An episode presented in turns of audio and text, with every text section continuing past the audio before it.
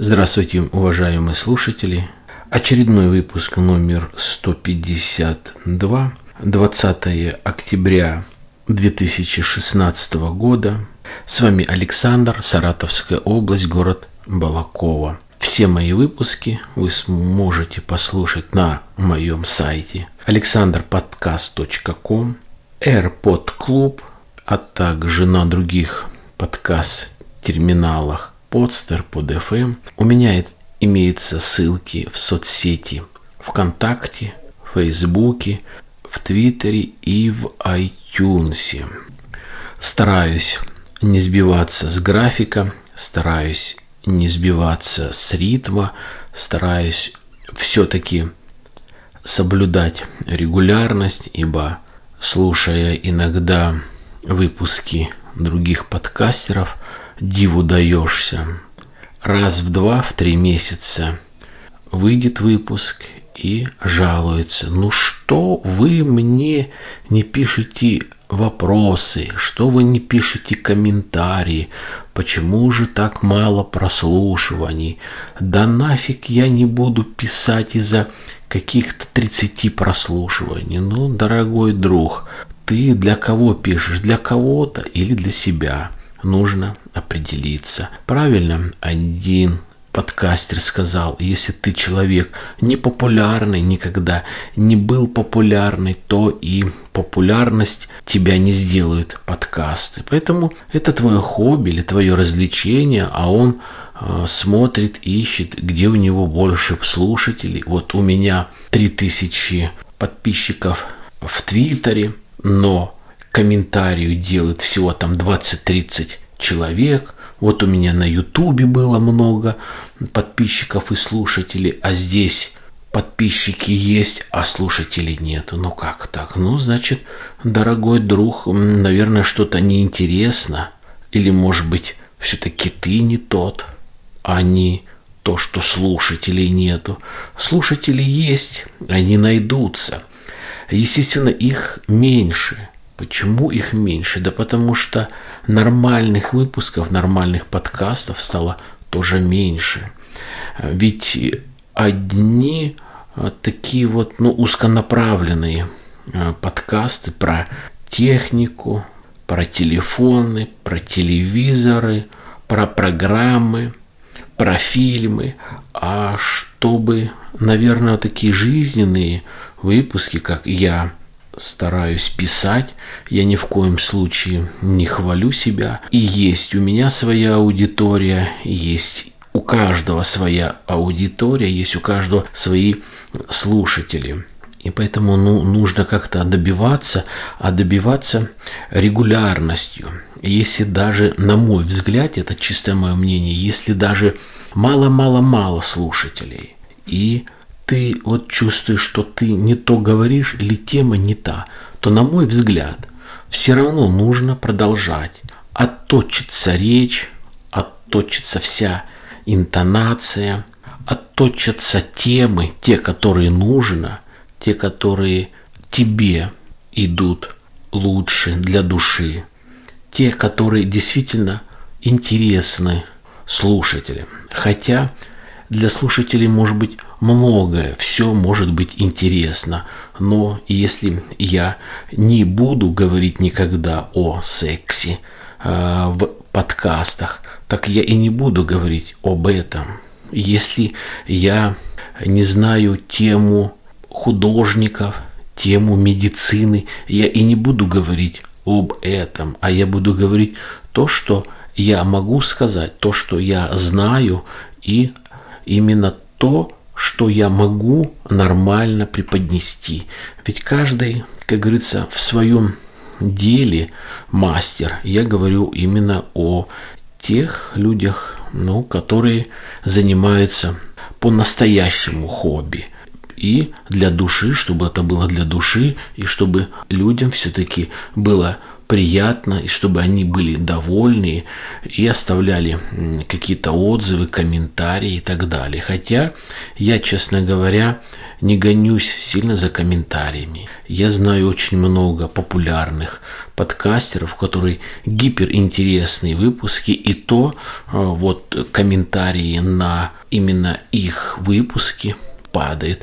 Ну вот такое время, это не пять лет, когда действительно тот же AirPod работал, этот подкаст-терминал.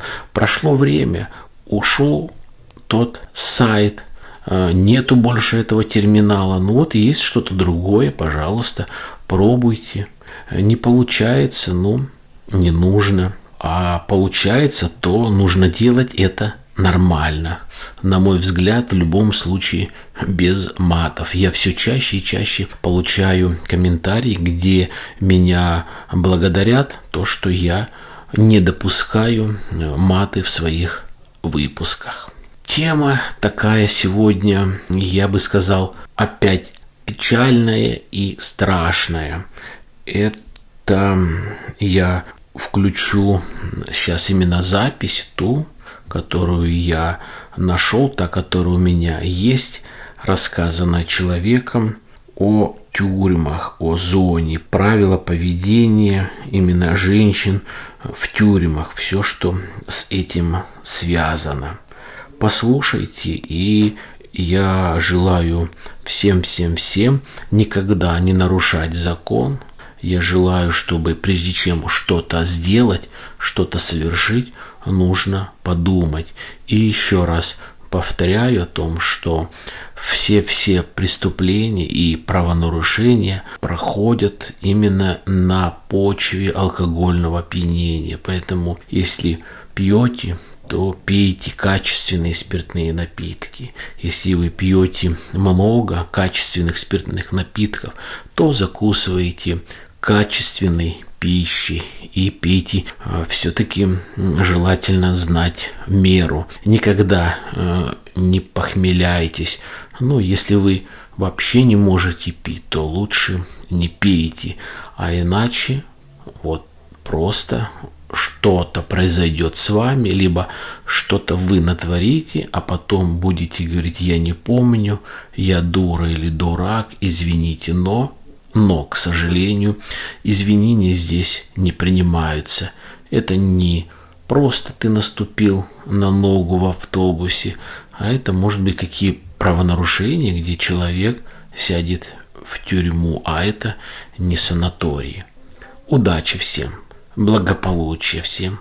Не забывайте близких, не забывайте родителей, позвоните им. Всем удачи, здоровья, благополучия, успехов. До свидания. Согласно рассказам бывших осужденных женщин, после того, как они уже оказывались в камере, им в первую очередь разъясняли установленные в ней правила порядка. Можно сказать, проводили небольшую своеобразную экскурсию, куда можно положить свои вещи, кто старше и многое другое. Кратко и по делу. Понятия, которыми живет преступный мир, в женских колониях, как правило, отсутствуют. Но, конечно, существуют негласные правила, которые обязана соблюдать каждая осужденная. Например, арестантками в каждой камере избирается своя старшая, но непременно согласие администрации. Подобная мера необходима для предотвращения конфликтов в будущем. Старшая следит за соблюдением порядка и отсутствием запрещенных предметов в камере а также поддержанием мирных отношений между сокамерницами. Камеры в женских колониях бывают разных размеров, но в большинстве рассчитаны на 40-60 человек. Для сна в два ряда устанавливают двухъярусные кровати, которые в народе называют нарами, и только несколько из них, находящиеся в противоположном от двери конце камеры, могут не иметь второй полки. У этих мест тоже есть свое название. Поляна. Принадлежат они старшей, приближенным к ней и женщинам, давно отбывающим свой срок и пользующимся авторитетом. Кроме того, в камере есть также кухня и туалет с душем, которые отделены от основного помещения, несмотря на практически неограниченное время посещения душевой. Стираться можно только в строго отведенные для этого дни. Уборка в камере проводится ежедневно, утром и вечером. В выходные дни обязательная генеральная уборка всего помещения, включая кухню и туалет. Дежурство назначается по определенному графику, и отказ от него не разрешен. Исключения заслуживают только те, кто находится в колонии не первый год. За плохое дежурство непременно следует наказание в виде дополнительных дней исполнения данной обязанности. Интересно, что кроме первого раза и генеральной уборки дежурство можно продать по стоимости в две пачки не самых дорогих сигарет, ну или поменять на продукты. Как уже было сказано, у старшей есть свои приближенные или помощницы, которые также наделены конкретными обязанностями.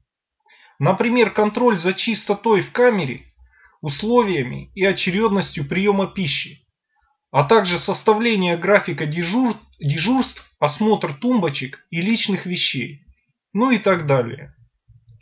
Также нередко встречается практика, когда женщины объединяются в союзе на основе личных интересов. Совместно ведут хозяйство, делят еду, поддерживают друг друга. Иерархия и правила в женских тюрьмах. В каждой камере могут действовать свои правила взаимоотношений, которые устанавливает старшая. Например, может быть запрещено заходить на кухню в то время, когда там находится старшая и ее помощницы. Очень важное, но не главенствующее значение среди сокамерниц имеет твое положение, происхождение, отношение к тебе на воле, получение передачек, посылок, писем, одежда, наличие собственной еды и денежных средств. Для поддержания бесконфликтных отношений категорически запрещены ругательства матом и употребление жаргонных слов. Зачастую в камере царит тишина. Вопреки мнению людей, не имеющих отношения к тюремной жизни, лесбийской любви в исправительных учреждениях для женщин практически нет. Такие союзы могут встречаться только в редких случаях и только у тех, кто находится в местах лишения свободы не впервые или имеет подобный опыт до заключения. Каждой женщине, только что оказавшейся в новой камере, требуется некоторое время, чтобы привыкнуть к ее быту. Обычно этот процесс занимает одну или две недели.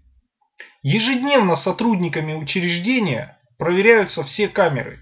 Как правило, это происходит утром после 8 часов и вечером также после 8 часов.